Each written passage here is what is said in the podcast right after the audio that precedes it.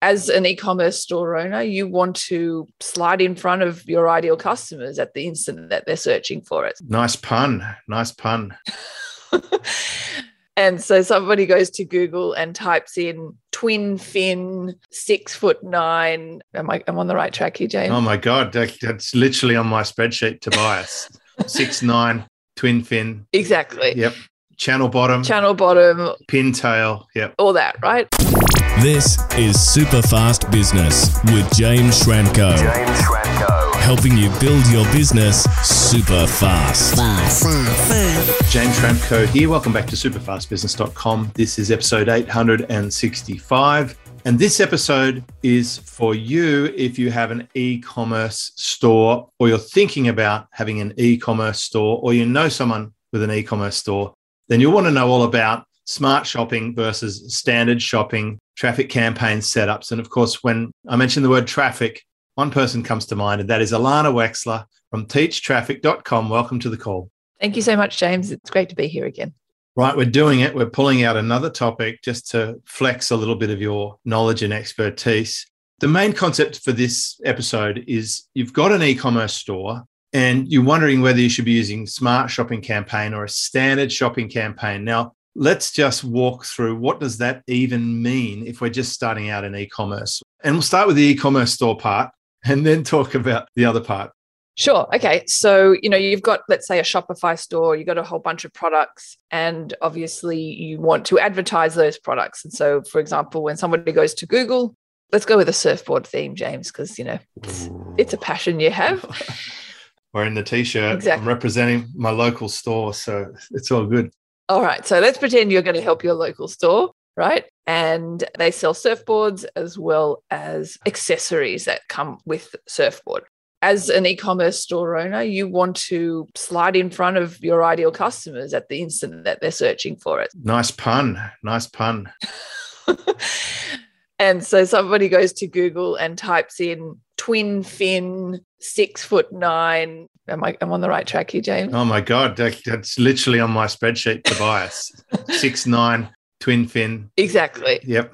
Channel bottom. Channel bottom. Pintail. Yep. All that, right? And you sell exactly that product, right? You want your ad to be there present for somebody at the instant that they search for it. Okay. So that is what's called a Google shopping campaign, whether you do a standard one or a smart one. That's the Google shopping experience. And it obviously works incredibly well. I mean, you know, somebody wants your product. They've literally just typed it into Google. They're deciding who they're going to buy it from. Okay. So it's a really good advertising opportunity for e-commerce owners. Now, as an advertiser, you might be wondering, well, you know, when you start to create your shopping campaign, link it up with your Google Merchant Center, with your Shopify store, you've got your feed, you've got your image of all the products and everything. And it comes to the time where you start trying to create a campaign, you're faced with the option of what's called a standard shopping campaign versus a smart shopping campaign. Now, your listeners are probably aware that Google is going down the AI route, machine learning, artificial intelligence. Yeah, we've had a number of episodes on that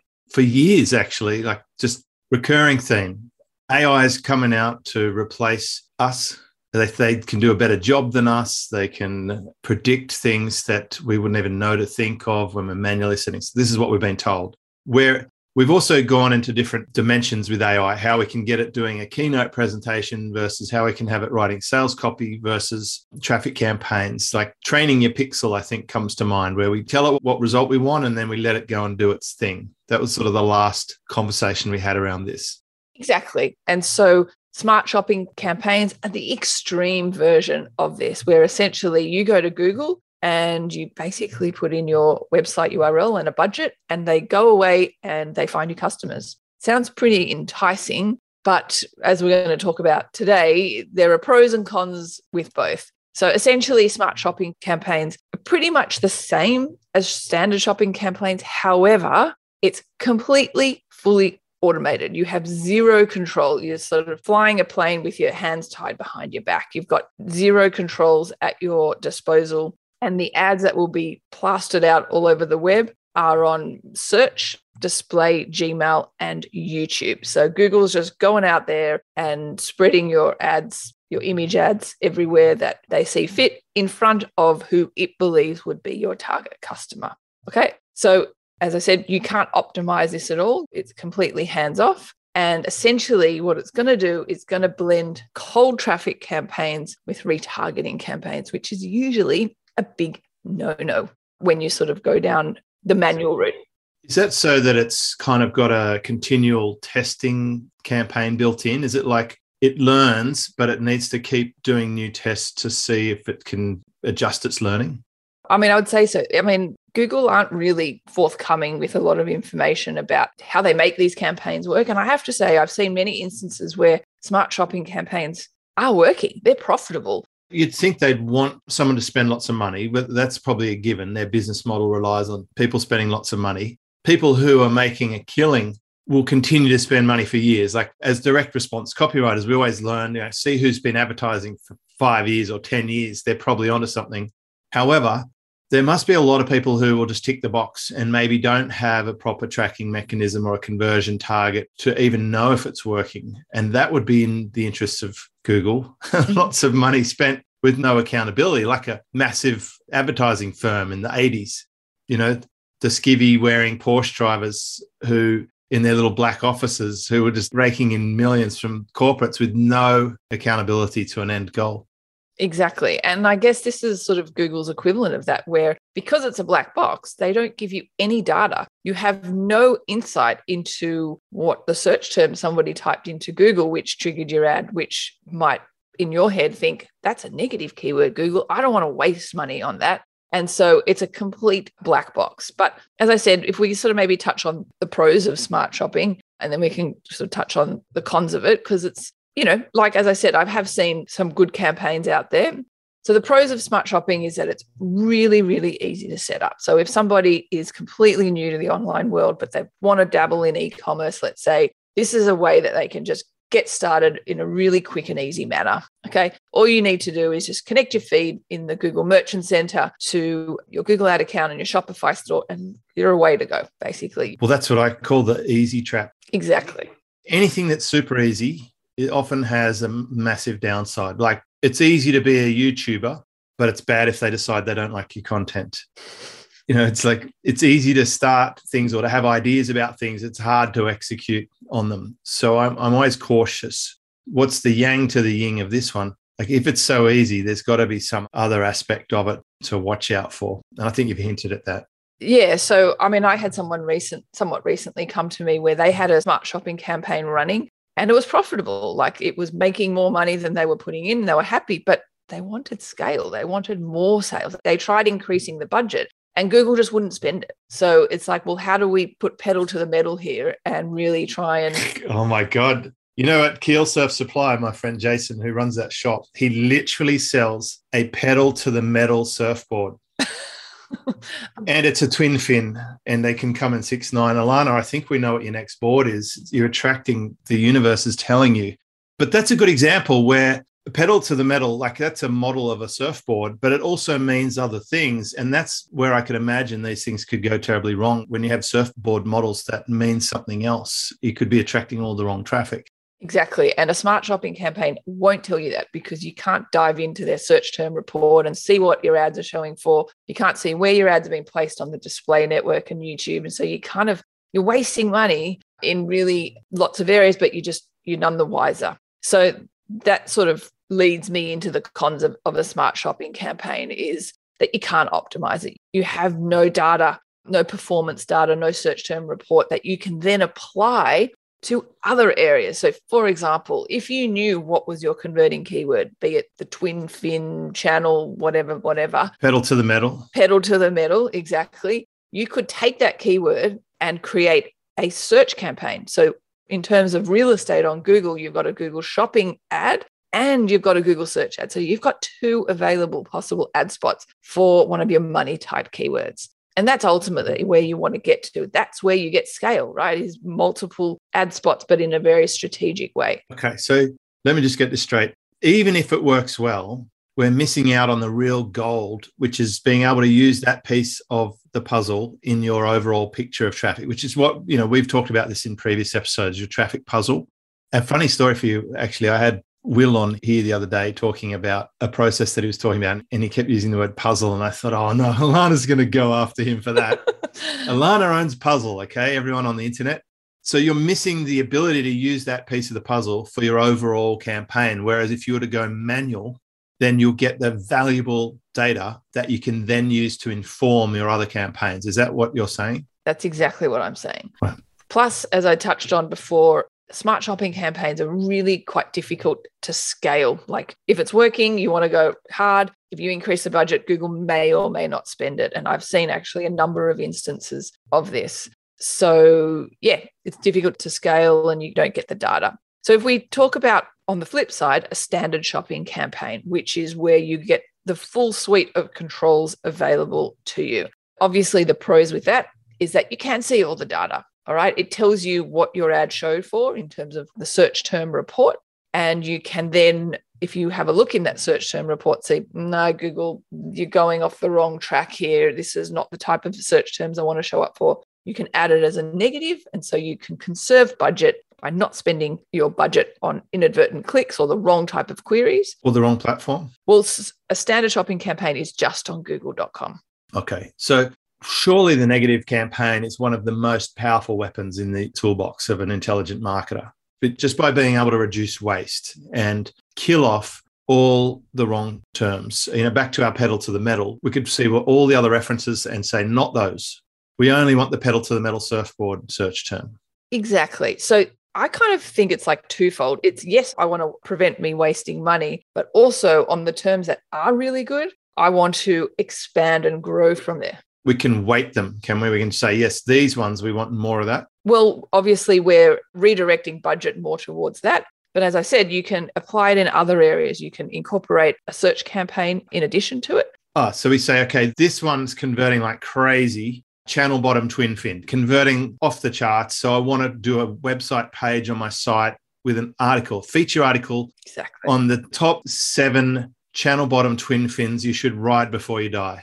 And then we do an SEO campaign around it. And then we do an Instagram campaign with like exactly with the different types of channel bottoms. Glassers hate making them, by the way, apparently, but there's some of them are like a wavy corrugated style. Other ones are more triangular. So there's like there's a subtle art to channel bottoms apparently. And then do they start in the belly or near the tail, or do you just have little flutes?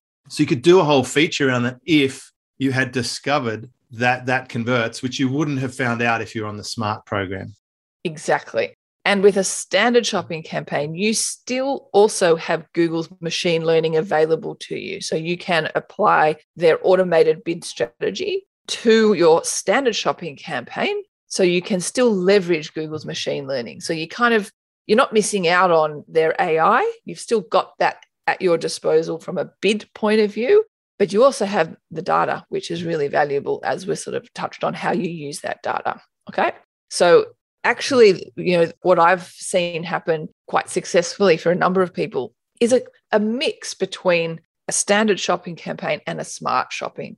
So we will put, let's say, best selling products in a standard shopping campaigns, like products that we know people sell, and we can really grow and scale those products that move frequently.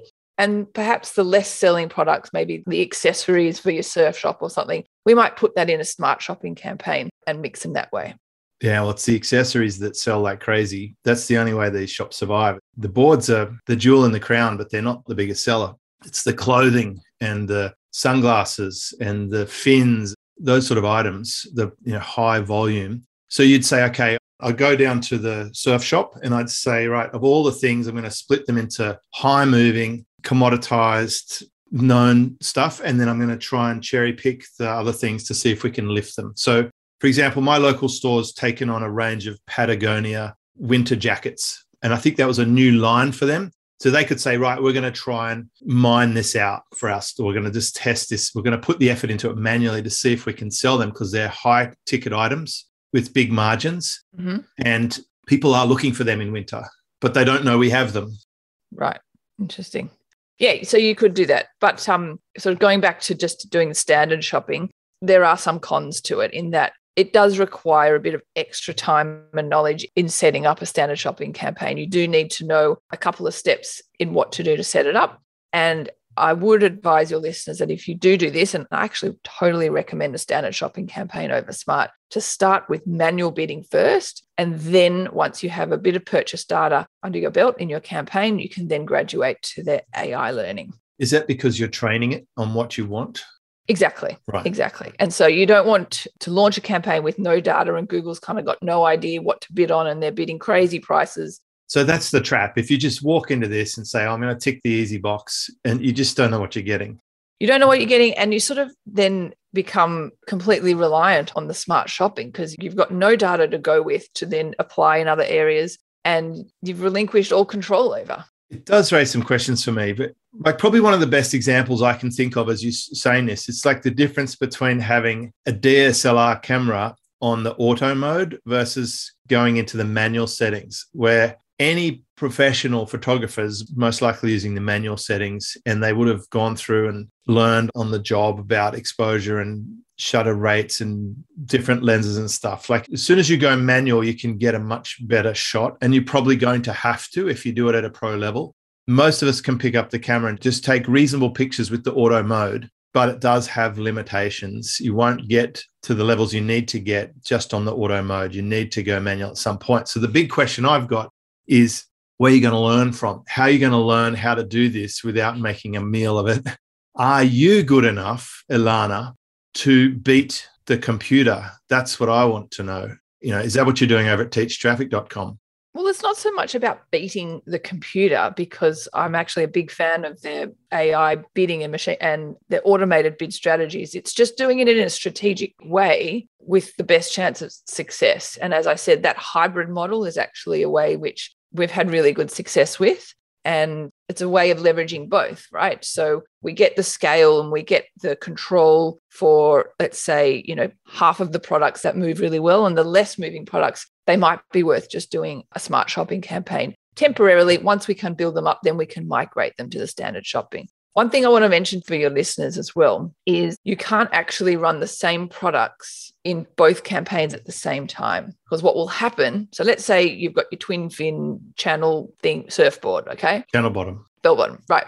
And and you want to test smart versus standard and see what happens. And you try and run them both at the same time. What you'll find is that the standard shopping campaign won't get any impressions because the smart is taking all the available ad inventory Okay. So if you're going to run two campaigns at the same time, they need to be different products. That's sort of a catch.